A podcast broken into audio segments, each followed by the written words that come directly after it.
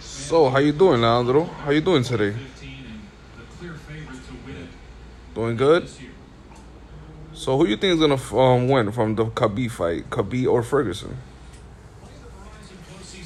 You know, man, Khabib Nurmagomedov is such a good fighter. You know, he's from Dagestan, Russia, with a great grappling game. But Tony Ferguson, man, man, when he gets, when he chokes you off your back, when he gets in that full guard off his back, man, it's so hard. Nigga, he's, he's like he's like a lizard, right? Yeah, like his name is El Kukui.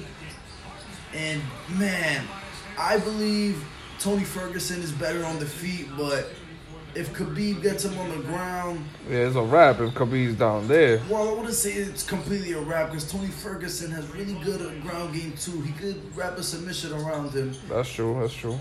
but we've seen Kevin Lee take down uh, Tony Ferguson in the last fight, so that means Tony got lucky there. He was like a lizard. no, no, I wouldn't say he got lucky. He caught him on a triangle. Exactly. That was skill right there. But- black belt. If he was if he was to strike with Kevin Lee, he would have lost.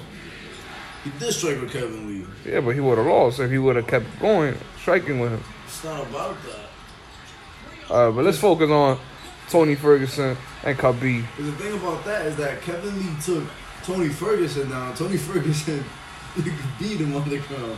Where Kevin Lee took the fight. Yeah, it's gonna be an interesting fight.